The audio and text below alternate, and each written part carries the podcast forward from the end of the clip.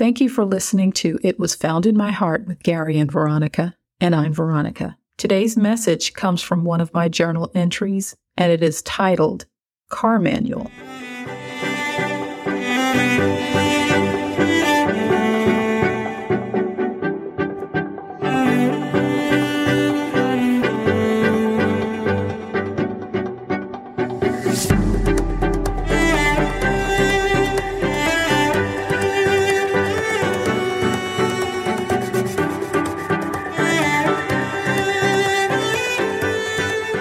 I was given a manual that explains everything about the car the functions, what the car can do, the safety features, how to operate the different bells and whistles.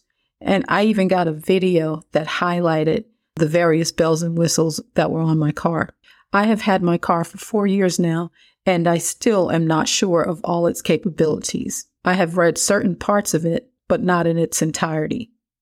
If I don't know all the benefits of my vehicle, whose fault is it? Is it the manufacturer? Is it the dealership? No, it's neither one.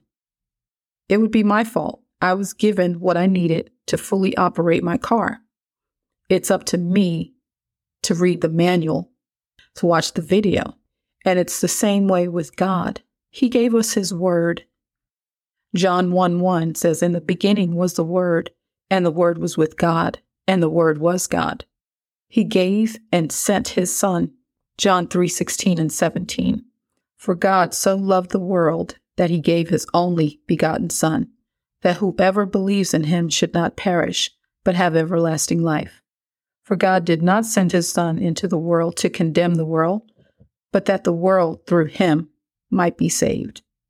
Why did he do all of this? He did all of this so that we can know him and all that he has made available to us so that we can experience true life, to love him like he loves us, and to trust him implicitly, mean without any doubting. But if we don't read his manual that he's given us, the Bible, how can we know him?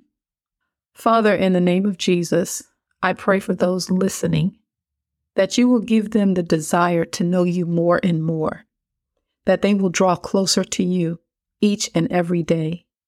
Lord God, that they would read the manual that you have given us, the manual that tells us about who you are and what you're like, what you like and what you don't like, what you require and what's not required. Father, I pray that you would open the eyes of their understanding to receive the knowledge that you have given to us about you, your Son, and your Holy Spirit. I thank you for this opportunity to share this message that you've given me. In the name of Jesus, amen.